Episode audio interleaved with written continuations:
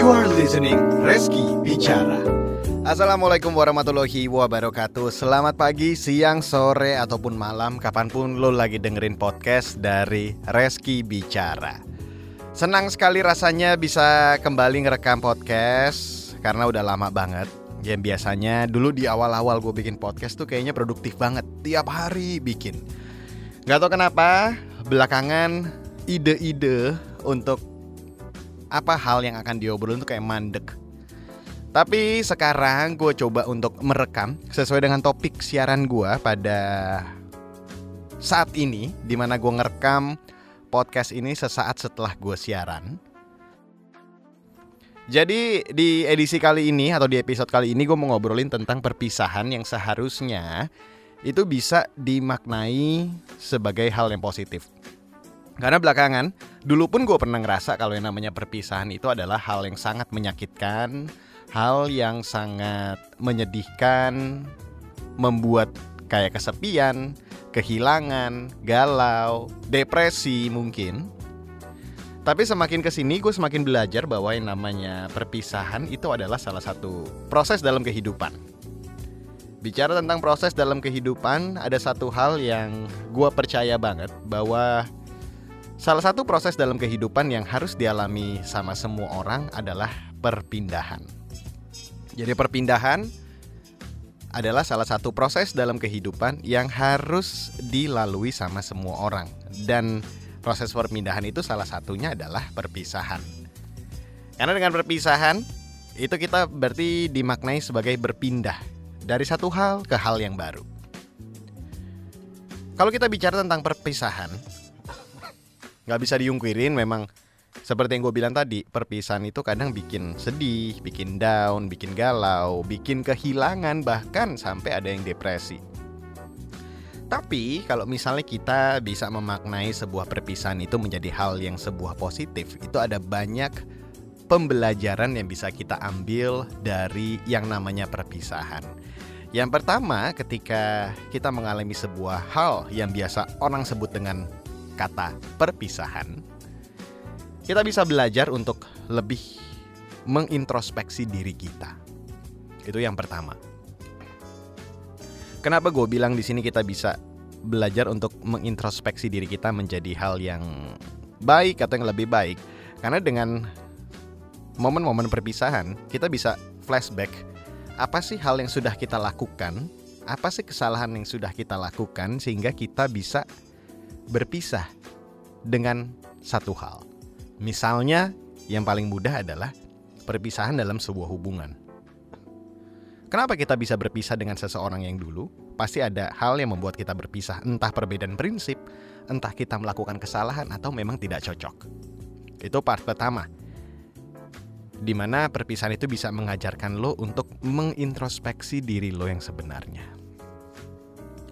Yang kedua, hal yang bisa kita pelajari atau menjadi pembelajaran dari perpisahan adalah lo akan lebih menghargai seseorang untuk ke depannya. Karena nggak mungkin lagi lo akan menghargai yang dulu. Karena yang dulu itu ya sudah pas sudah berakhir.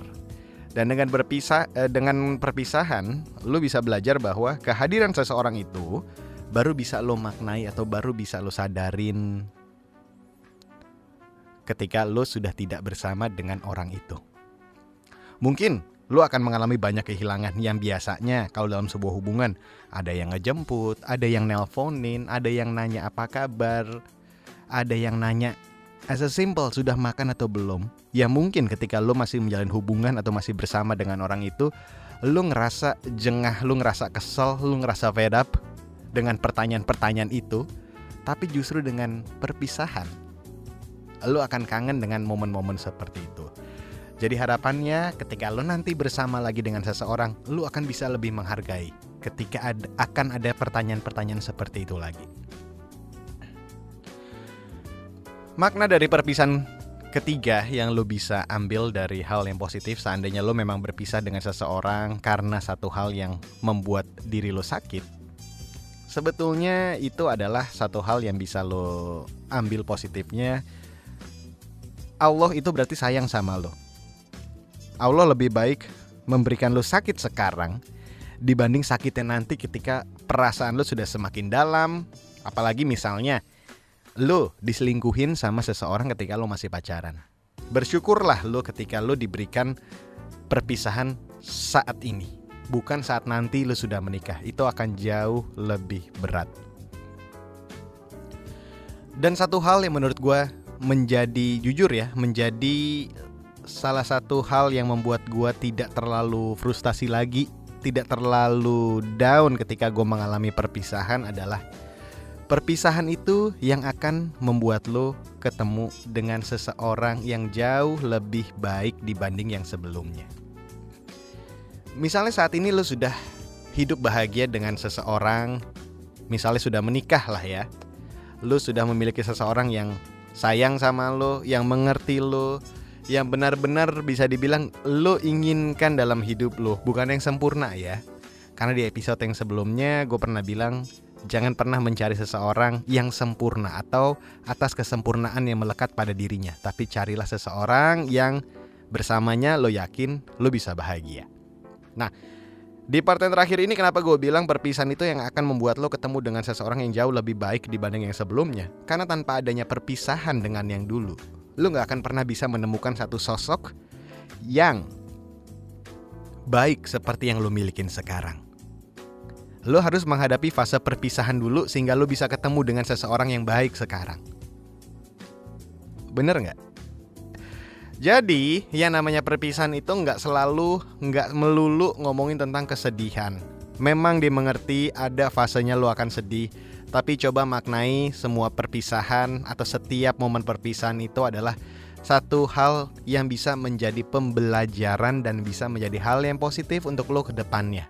Salah satunya yang seperti gue bilang tadi, dengan perpisahan, lo akan ketemu dengan seseorang yang jauh lebih baik dibanding yang sebelumnya.